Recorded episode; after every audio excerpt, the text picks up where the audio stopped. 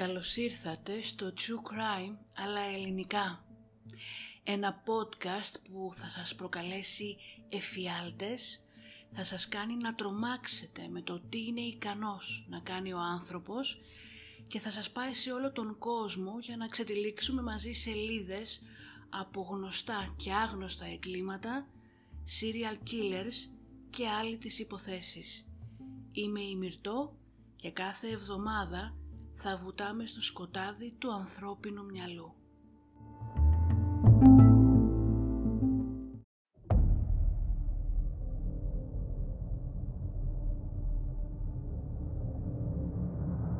And that's where I cut her open when he told me to. Slave. There's no way around it. Primarily a sexual slave, but nonetheless a physical slave as well. I had no intention of hurting him. I, I couldn't find any way to eat And the girl's you, meat you beat her to death with what? Uh, sledgehammer. We are all evil in some form or another.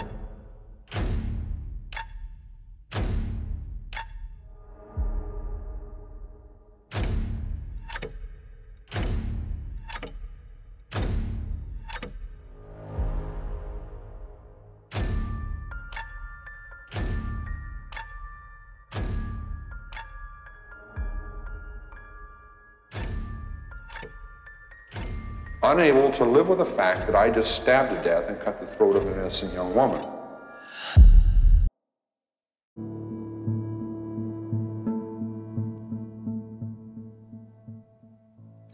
«25 Μαΐου του 2016 και βρισκόμαστε στην περιοχή του West Hollywood στο Λος Άντζελες της Αμερικής. Η Ουκρανή Όλγα Κάσιαν καλεί την κόρη της Ιάννα στο κινητό της. Η Ιάννα, 30 χρονών, τέσσερις εβδομάδες πριν είχε γεννήσει την κόρη της την Νταϊάννα και η μητέρα της είχε έρθει από την Ουκρανία για να βοηθήσει την Ιάννα και τον σύντροφό της στην φροντίδα του μωρού. Δύο ημέρες πριν, μητέρα και κόρη είχαν πάει βόλτα στα μαγαζιά για να αγοράσουν καροτσάκι. Στις 24 Μαΐου το απόγευμα η Όλγα κάλεσε την κόρη της στο κινητό για να της πει πώς θα πάει η Νταϊάννα, αφού το μωρό έμενε μαζί της σε ένα διαμέρισμα που είχε νοικιάσει ειδικά για αυτήν ο σύντροφος της Ιάννα. Την επόμενη ημέρα όμως η Ιάννα δεν απαντούσε στο τηλέφωνο. Η μητέρα της καλούσε όλο το πρωί χωρίς ανταπόκριση. Ανήσυχη κατά τις δύο παρά το μεσημέρι αποφάσισε να πάει από το διαμέρισμα του ζευγαριού. Φτάνοντας έξω από το πάρκινγκ της πολυκατοικίας όπου έμεναν, είδε πως το αμάξι της Ιάννα ήταν στο πάρκινγκ τους. Πήγε στο μπροστινό μέρος του συγκροτήματος, είδε ότι η σειρώμενη πόρτα του μπαλκονιού τους ήταν ανοιχτή και φώναξε «Μπλέικ, άνοιξέ μου την πόρτα». Εκείνη τη στιγμή είδε την σιλουέτα και το χέρι του συντρόφου της κόρης της να κλείνει την πόρτα. Κάτι δεν πήγαινε καθόλου καλά. Κάλεσε το αστυνομικό τμήμα του Λος Άντζελες και δύο αστυνομικοί έφτασαν μέσα σε πέντε λεπτά.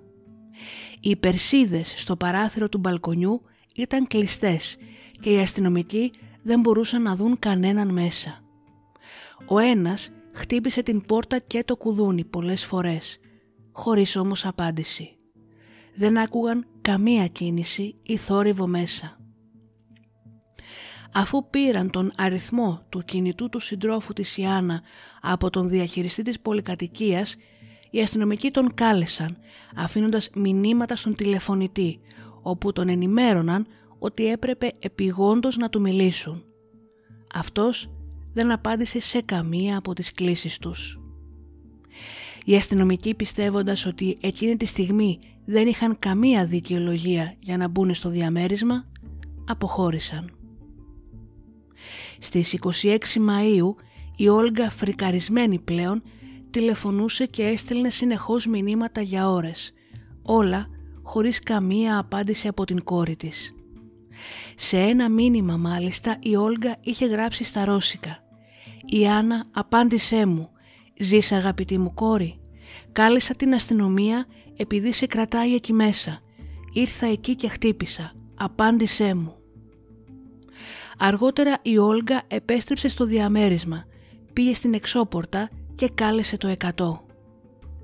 Αυτή τη φορά οι αστυνομικοί έσπασαν την πόρτα του διαμερίσματος και προχώρησαν αργά σε έναν διάδρομο, ελέγχοντας παράλληλα κάθε δωμάτιο και αναζητώντας την Ιάννα. Όταν έφτασαν στην κρεβατοκάμαρα, βρήκαν την πόρτα κλειδωμένη. Προσπάθησαν να την κλωτσίσουν, αυτή όμως δεν υποχώρησε. Κάποιος είχε στερεώσει έπιπλα πάνω της. Ένας άντρας μέσα από το δωμάτιο τους φώναξε. Τελικά μετακίνησε τα έπιπλα και τους άφησε να μπουν. Η Ιάννα ήταν στο κρεβάτι, καλυμμένη από τον λαιμό και κάτω με μια κουβέρτα. Φαινόταν το κεφάλι της και ο αριστερός της πήχης ακουμπούσε στο στομάχι της. Ο σύντροφός της, ο Μπλέικ Λάιμπελ, στεκόταν στο πλάι, ντυμένος μόνο με ένα λευκό εσώρουχο, αμήλυτος και αποσβολωμένος. Κοιτάζοντας τριγύρω την κρεβατοκάμαρα, στους αστυνομικούς σαν πρώτη εικόνα φάνηκε ότι ο Μπλέικ είχε πασαλείψει τους τοίχους με αίμα. Στην κατάθεσή του ένας από τους ερευνητές είπε ότι δεν είχε δει ποτέ σκηνή εγκλήματος όπως αυτή. Το βλέμμα στο πρόσωπο του Λάιμπελ ήταν κενό, όπως ενός κοινωνιοπαθούς. Δεν τον ένοιαζε που ήταν νεκρή, δεν είχε απολύτως κανένα συναίσθημα. Η αστυνομία ερεύνησε και το υπόλοιπο διαμέρισμα. Κάποια δωμάτια ήταν γεμάτα από αίμα. Το μπάνιο και η κουζίνα όμως ήταν αστραφτερά λευκά, γεγονός που έκανε τους ερευνητές να βγάλουν το ειδικό υγρό λούμινολ και τότε το σπίτι ολόκληρο φωτίστηκε σαν στάδιο. Υπήρχε ένα μέρος όμως στο οποίο δεν βρήκαν καθόλου αίμα. Στο θύμα. Το σώμα της Ιάννα είχε αποστραγγιστεί σχολαστικά και σκόπιμα από αίμα και σύμφωνα με τον ιατροδικαστή η ποσότητα αίματος που είχε απομείνει χωρούσε σε ένα κουτάλι της σούπας. Η αποτρόπαια δολοφονία, ο βασανισμός, ο διαμελισμός και τα βασανιστήρια που έζησε για οκτώ συνολικά ώρες η Άννα Κάσιαν στα χέρια του συντρόφου της είναι εικόνες που μπορεί κάποιος να τις βρει μόνο σε ταινίες του Hollywood όπου και ζούσε το ζευγάρι. Στην περίπτωση του Blake Leibel όμως η εικόνα αυτή είχε ήδη αποτυπωθεί καιρό πριν σε ένα από τα κόμικ που είχε δημοσιεύσει.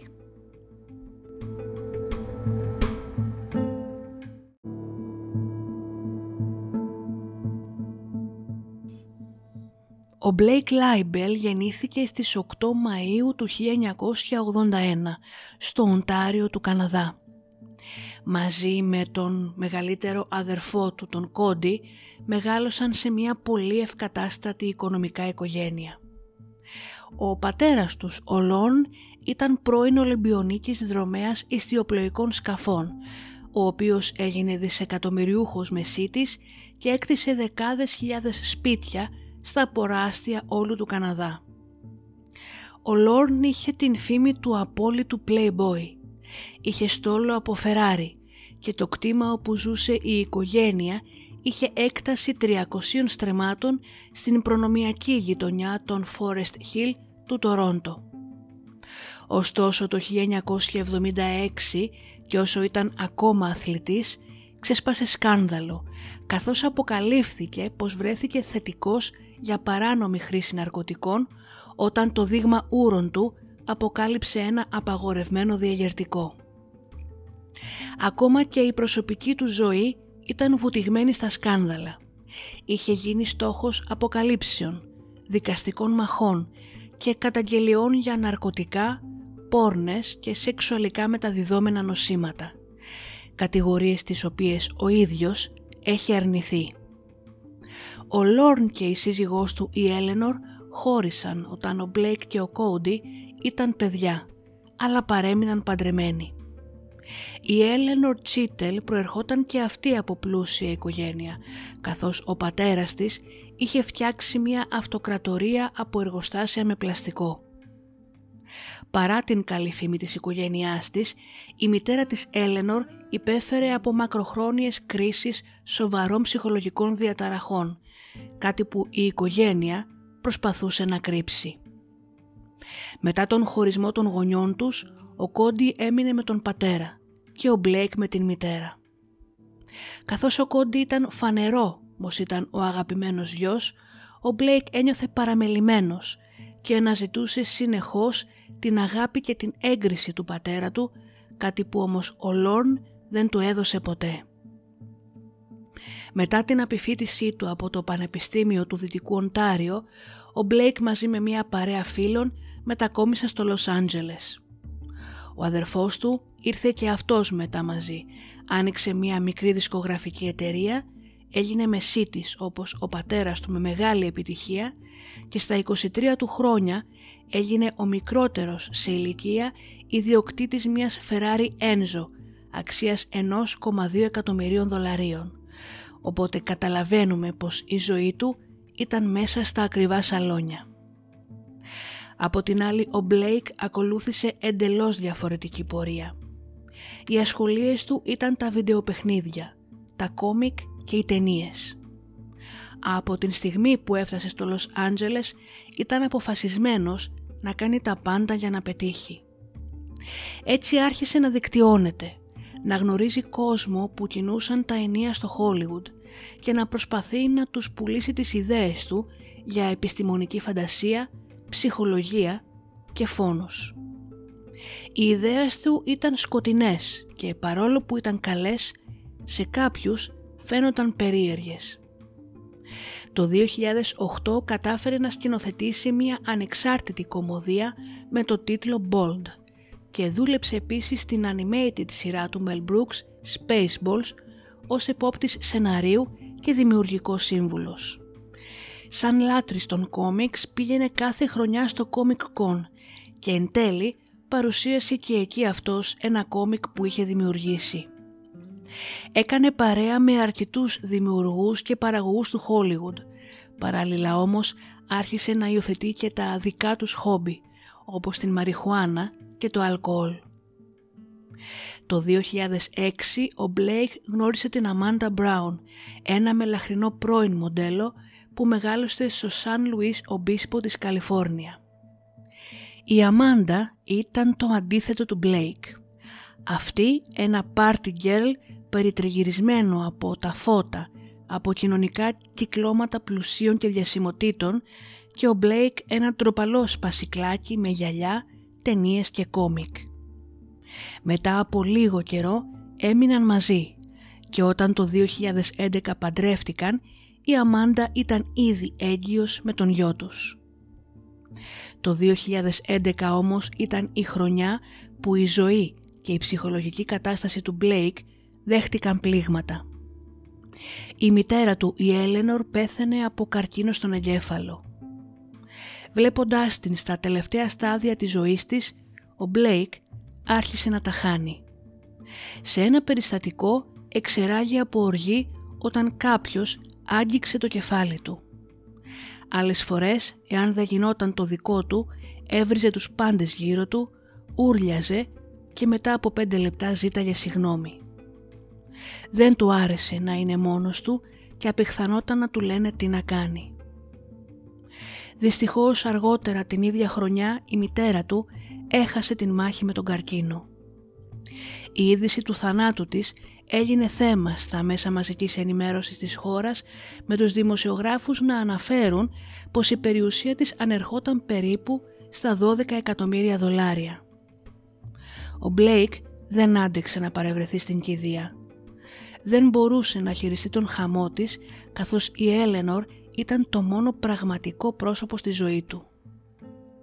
Αυτή ήθελε να αφήσει το μεγαλύτερο μέρος της περιουσίας της στον Μπλέικ, αλλά ένα σημαντικό μέρος των χρημάτων πήγε στον πατέρα του. Ο Μπλέικ πίστευε ότι ο Λόρν άλλαξε την διαθήκη της μητέρας του την τελευταία στιγμή. Αμφισβήτησε την διαθήκη στο δικαστήριο, αλλά έχασε. Ένιωσε προδομένος από τον αδερφό του και από τον πατέρα του λόγω της διαθήκης. Έγινε απόμακρος και νευρικός και οι πιο στενοί φίλοι του από το Τορόντο άρχισαν να απομακρύνονται.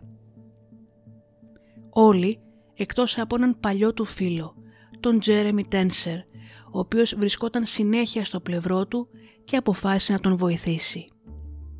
Τον στήριξε οικονομικά και προσπάθησε να σπρώξει τις ιδέες που είχε ο Μπλέικ για κόμικ και παραγωγή ταινιών sci-fi. Και όταν το 2014 ο Τένσερ πρότεινε στην εταιρεία Liongate να μετατρέψει το κόμικ Syndrome του Blake σε τηλεοπτική σειρά, φαίνεται πως τα πράγματα άλλαζαν για το καλύτερο. Το κόμικ Syndrome έγινε το σήμα κατά τεθέν του Blake Libel.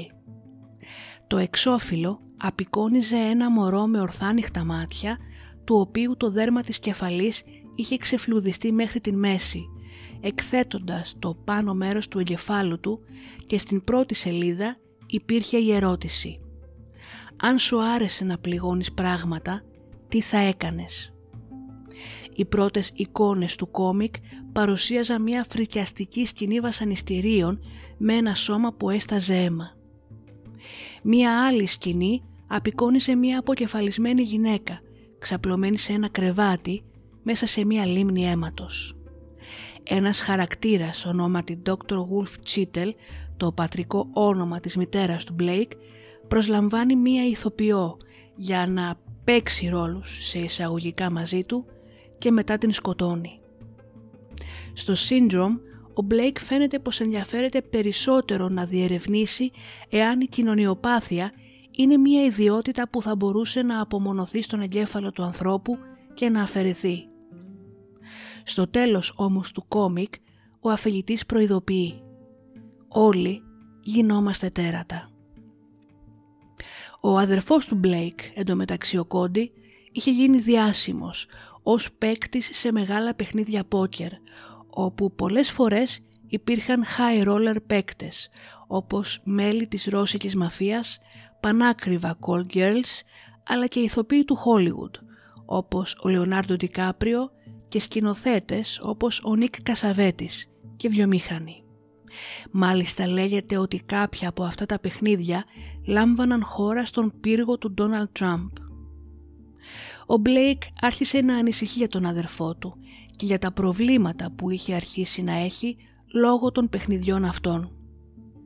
Πίστευε πως ο Κόντι είχε δημιουργήσει τρομερά χρέη προς την Ρώσικη μαφία και πως η ζωή του βρίσκεται σε κίνδυνο. Έστελνε συνεχώς μηνύματα στον φίλο του τον Τρέσερ, λέγοντάς του πως κάποιοι τον παρακολουθούν, χωρίς όμως να υπάρχει κανείς έξω από το σπίτι του. Του έστελνε links για διάφορα τυχαία site που έβρισκε στο διαδίκτυο, λέγοντας πως έβρισκε λέξεις μέσα σε αυτά τα site όπως κόντι, εκατομμύρια, χρέη, Las Vegas, λέγοντάς του ότι ανησυχεί πολύ. Η παράνοιά του έφτασε στο σημείο να πιστεύει ότι ο πατέρας του ο Λόρν προσπαθούσε πίσω από την πλάτη του να κάνει απάτες χρησιμοποιώντας το όνομά του και πως εγκληματικά συνδικάτα είχαν βάλει στόχο την οικογένειά του και τον γιο του. Οι φόβοι του Μπλέικ για τον τζόγο του αδελφού του είτε έστεκαν είτε όχι συνέπεσαν με προβλήματα στο σπίτι του. Το καλοκαίρι του 2015 άρχισε να διαλύει τη ζωή που είχε στήσει στο Λος Άντζελες και μέσα σε λίγες μόνο εβδομάδες υπέβαλε αίτηση διαζυγίου, παράτησε την Αμάντα όσο ήταν έγκυος στο δεύτερό τους παιδί και νίκιασε ένα διαμέρισμα στην οδό Holloway μαζί με την νέα του σύντροφο, την 29χρονη Ουκρανέζα Ιάννα Κάσιαν, με την οποία διατηρούσε κρυφή σχέση το τελευταίο διάστημα. Αυτή ήταν και η αρχή της εφιαλτικής του συμπεριφοράς.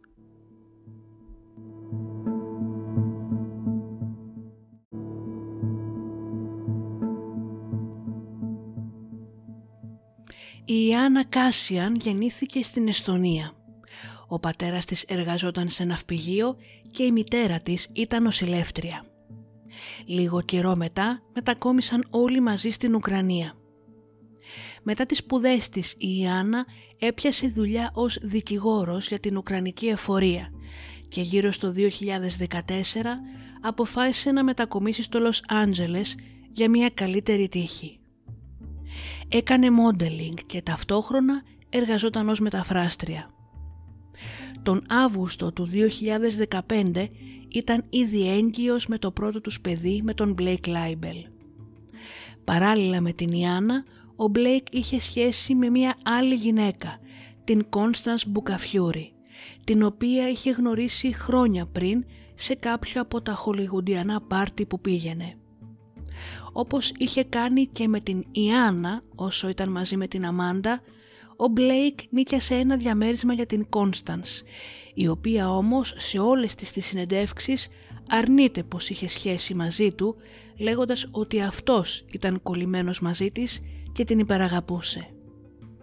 Όπως και να είχε έξι μήνες μετά η σχέση τους διαλύθηκε. Η μητέρα της Ιάννα τώρα, η Όλγα, έφτασε στο Λος Άντζελες από την Ουκρανία στα μέσα του Απριλίου του 2016.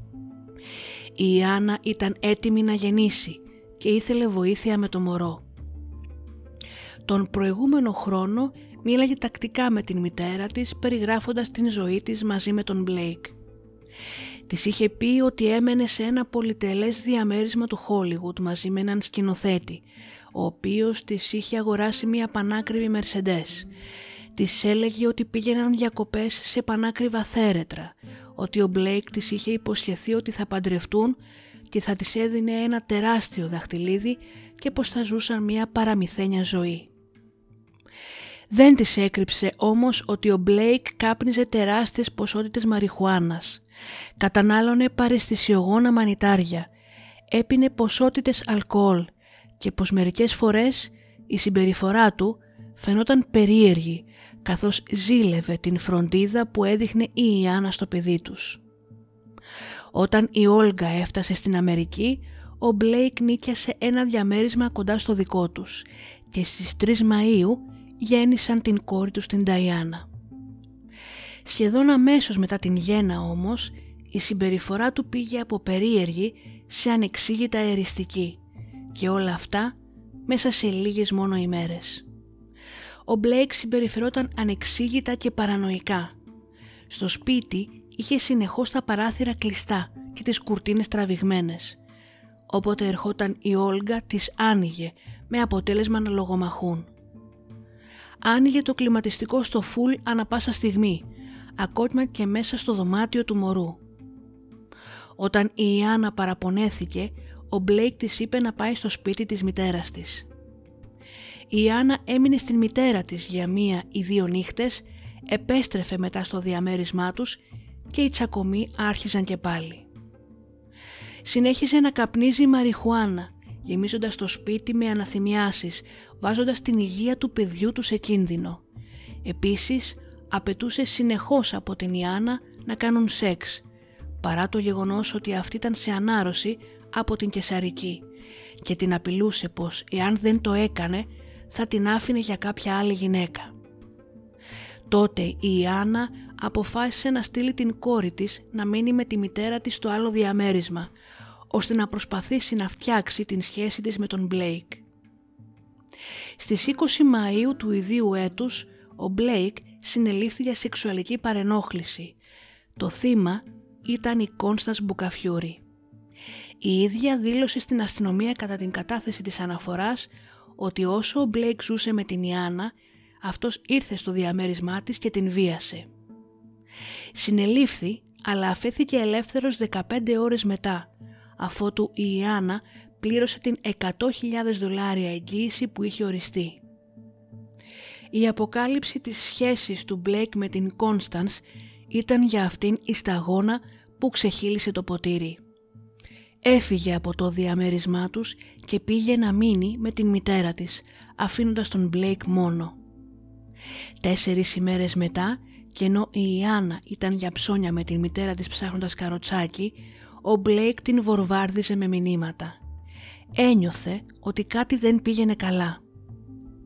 Αυτή άφησε το παιδί στην μητέρα της και στις 23 Μαΐου πήγε στο διαμέρισμά του.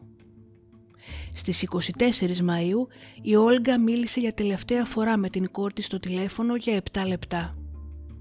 Όταν όμως την κάλεσε στις 25 Μαΐου δεν έλαβε ποτέ απάντηση. Στις 26 Μαΐου και μετά από δεκάδες αναπάτητες κλήσεις και εκατοντάδες μηνύματα, η Όλγα πήγε στην αστυνομία. Τους ανέφερε πως η κόρη της είχε μόλις γεννήσει και ανησυχούσε για την υγεία της. Αφού οι αστυνομικοί έσπασαν την πόρτα του διαμερίσματος και μπήκαν μέσα στο σκοτάδι, έφτασαν στην πόρτα του υπνοδωματίου. Προσπάθησαν να ανοίξουν την πόρτα με το ζόρι, όμως ένα στρώμα εμπόδισε την πόρτα από την άλλη πλευρά. Ένας αστυνομικός φώναξε για όποιον ήταν εκεί μέσα να βγει και τότε ο Μπλέικ απάντησε ότι δεν ήθελε να βγει γιατί φοβόταν ότι ο αστυνομικός θα τον χτυπήσει. Όταν τον διαβεβαίωσαν ότι κάτι τέτοιο δεν πρόκειται να γίνει και πως είχαν έρθει απλά για να βεβαιωθούν ότι η κοπέλα του ήταν καλά, αυτός τους είπε ότι ήταν στο νοσοκομείο, δίνοντάς τους μάλιστα και έναν αριθμό δωματίου. Τους είπε ότι ο πατέρας του θα ερχόταν σύντομα και ότι θα έβγαινε μόνο όταν αυτός έφτανε. Ο Μπλέικ αναφερόταν στον λογιστή και μέντορά του Στίβεν Γκριν ως πατέρας. Τον είχε καλέσει κατά το μεσημέρι και του ζήτησε να έρθει στο διαμέρισμα. Ένα μήνα πριν από αυτό το τηλεφώνημα, ο Στίβεν προσπαθούσε κάθε μέρα να έρθει σε επαφή με τον Μπλέικ, χωρίς επιτυχία και ανησυχούσε πάρα πολύ για το τι μπορούσε να συμβεί. Όταν έφτασε επιτέλους ο Στίβεν στο διαμέρισμα, μίλησε στον Μπλέικ μέσα από την μισοανοιγμένη πόρτα της κρεβατοκάμαρας, προσπαθώντας τον να τον κάνει να την ανοίξει. Μετά από λίγα λεπτά ο Μπλέικ βγήκε από την κρεβατοκάμαρα. Φορούσε μόνο ένα άσπρο εσώρουχο. Στο πρόσωπό του είχε γρατζουνιές και τα μάτια του ήταν γουρλωμένα. Οι αστυνομικοί έλεγξαν τα ρούχα που είχε λίγο πιο δίπλα του και βρήκαν το διαβατήριό του και 4.000 δολάρια. Πίστευαν πως ετοιμαζόταν να το σκάσει στο Μεξικό. Καθώς οι αστυνομικοί μπήκαν στην κρεβατοκάμαρα, ένας από αυτούς ούρλιαξε. «Είναι στο κρεβάτι». Ο υπεύθυνος detective διέταξε να βγουν όλοι έξω και κάλεσε να μπουν μέσα οι τραυματιοφορείς, οι οποίοι ήταν ήδη σε αναμονή.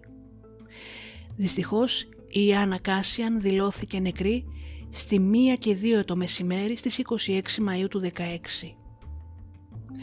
Ο ιατροδικαστής που ανέλαβε να συντάξει την νεκροψία της 30χρονης δήλωσε ότι δεν έχει δει ποτέ του ξανά τέτοιας έκτασης τραύματα και αμφέβαλε αν κάποιος άλλος ιατροδικαστής σε όλο τον κόσμο έχει δει, εκτός από περιπτώσεις πολέμου. Το γυμνό σώμα της Ιάννα ήταν ξαπλωμένο πάνω σε ένα καθαρό σεντόνι και καλυπτόταν από μια κόκκινη μίνι ως κουβέρτα. Το κεφάλι της ακούμπαγε πάνω σε ένα μαξιλάρι και το σκάλπ της, το τριχωτό δηλαδή του κεφαλιού της, είχε αφαιρεθεί. Στο στρώμα κάτω από το καθαρό σεντόνι υπήρχαν ξεραμένες κοιλίδες αίματος. Κοιλίδες αίματος και ανθρώπινη σάρκα βρέθηκαν επίσης πίσω από το κρεβάτι, καθώς και στον τοίχο κοντά στο σημείο που ήταν το κεφάλι της γυναίκας. Ένα κομμάτι από το φρύδι της βρέθηκε στο πάτωμα κοντά στο κρεβάτι και υπήρχαν κοιλίδες αίματος στο στρώμα ενός δεύτερου κρεβατιού σε ένα βοηθητικό τραπέζι και σε πολλά άλλα σημεία της κρεβατοκάμαρας.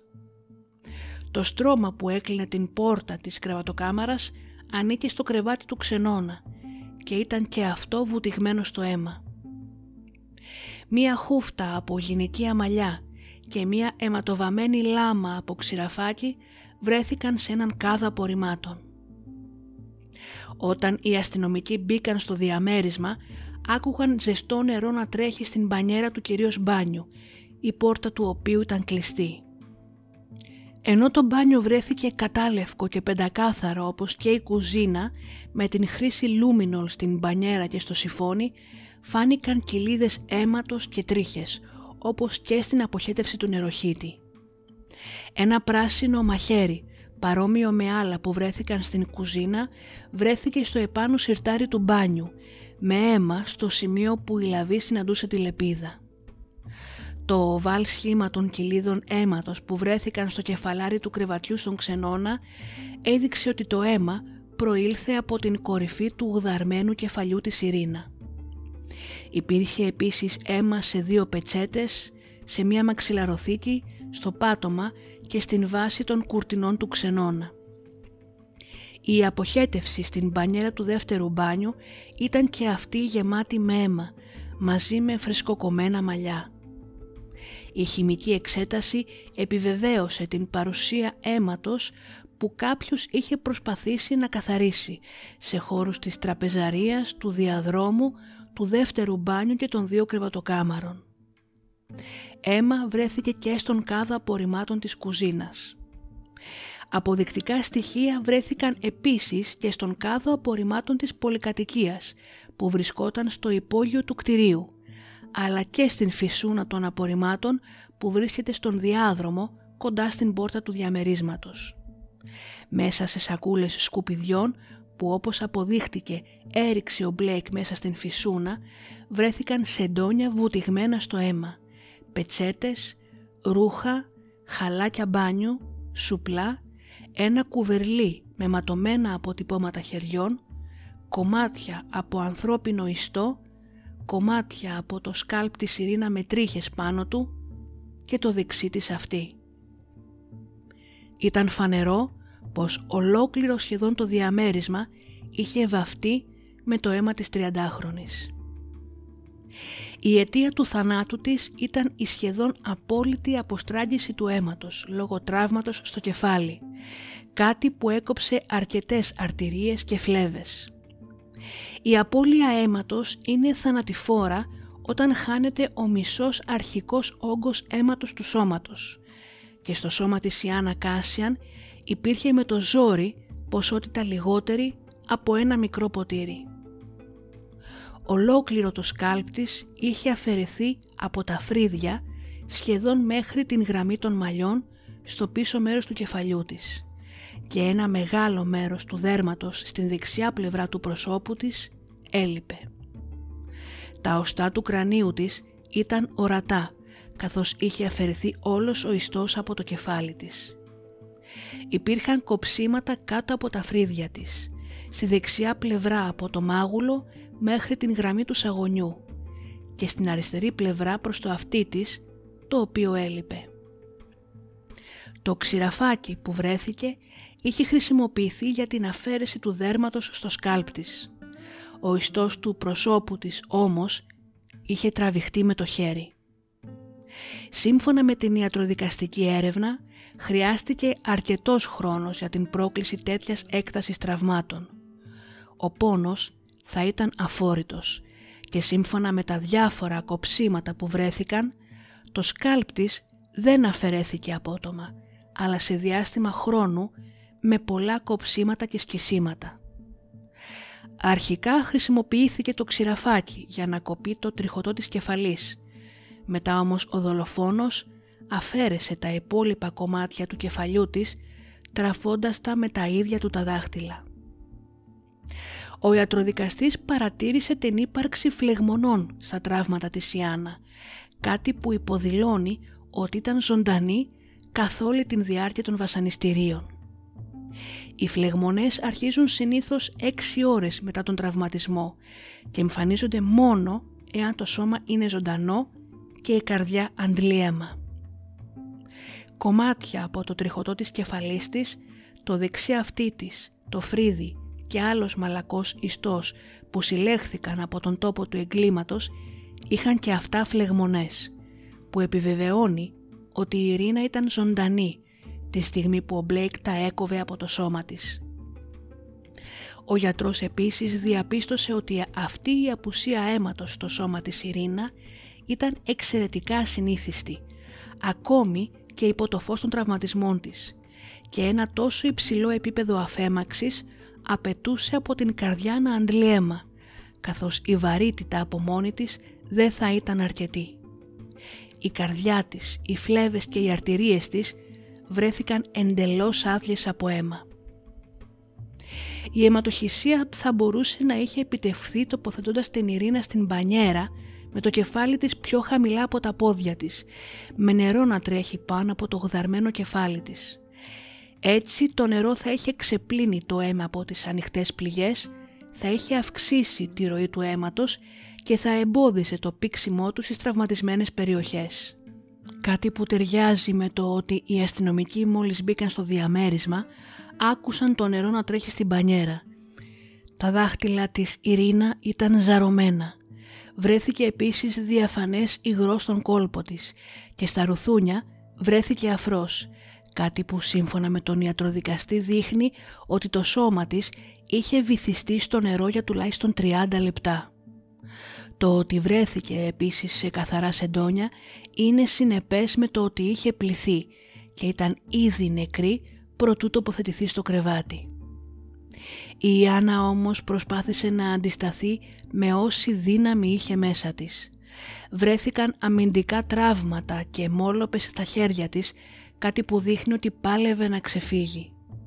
Υπήρχαν εκδορές και μόλοπες στο πρόσωπό της από τραυματισμό με αμβλή αντικείμενο, καθώς και γρατζουνιές, δαγκονιές και ίχνη από νύχια στο σαγόνι της και στα μπράτσα της. Κάτω από τα νύχια της βρέθηκαν ίχνη δέρματος με το DNA του Blake που δείχνει ότι απελπισμένη γρατζουνούσε το πρόσωπό του. Ο Blake βασάνιζε την Ιάννα Κάσιαν συνολικά για 8 ώρες. Συνελήφθη και κατηγορήθηκε για τον βασανισμό και την δολοφονία της. Αργότερα ανακαλύφθηκε ότι χρησιμοποίησε το τηλέφωνό του για να παραγγείλει δύο φορές φαγητό στο διαμέρισμά του εν μέσω βασανιστήριων. Η συμπεριφορά του Μπλέικ στην σκηνή του εγκλήματος περιγράφτηκε ως ψυχρή. Έκανε σαν να μην ήξερε ότι η Ιάννα ήταν νεκρή. Όταν ένας αστυνομικός τον ενημέρωσε, αυτός απάντησε «Καλά, υποθέτω ότι θα μάθετε ποιος το έκανε τότε». Με ένα περίεργο χαμόγελο στο πρόσωπό του και χειροπέδες στα χέρια του, η αστυνομία τον οδήγησε στο τμήμα. Στις 31 Μαΐου του 2016, ο Λάιμπελ κατηγορήθηκε επισήμως για φόνο και βασανιστήρια υπό ειδικές συνθήκες, γεγονός που τον καθιστούσε υποψήφιο για την θανατική ποινή. Δήλωσε αθώο στην πρώτη του ακρόαση και υποβλήθηκε σε ψυχολογικές αξιολογήσεις κατόπιν εντολής του δικηγόρου του, αλλά κρίθηκε ικανός να δικαστεί. Κατά την διάρκεια της δίκης του ήταν ψυχρός και αμετανόητος. Οι κατήγοροι ανέφεραν ότι είχε σκοτώσει την Ιάννα αντιγράφοντας σκηνές από το κόμικ του Syndrome, ένα κόμικ που εξερευνεί την φύση του κακού και περιλαμβάνει περιγραφές σεξουαλικής ικανοποίησης από δολοφονίες καθώς και απεικονίζει ένα ζευγάρι που δολοφονήθηκε και κρεμάστηκε ανάποδα. Τον Ιούνιο του 2018 ο Λάιμπελ καταδικάστηκε για φόνο πρώτου βαθμού με συμπληρωματικές κατηγορίες βασανιστήριων και πρόκλησης χάους. Η ποινή του θα είναι ισόβια κάθριξη χωρίς την δυνατότητα αποφυλάκησης. Μέχρι να πεθάνει θα βρίσκεται στο σοφρονιστικό ίδρυμα της Καλιφόρνια.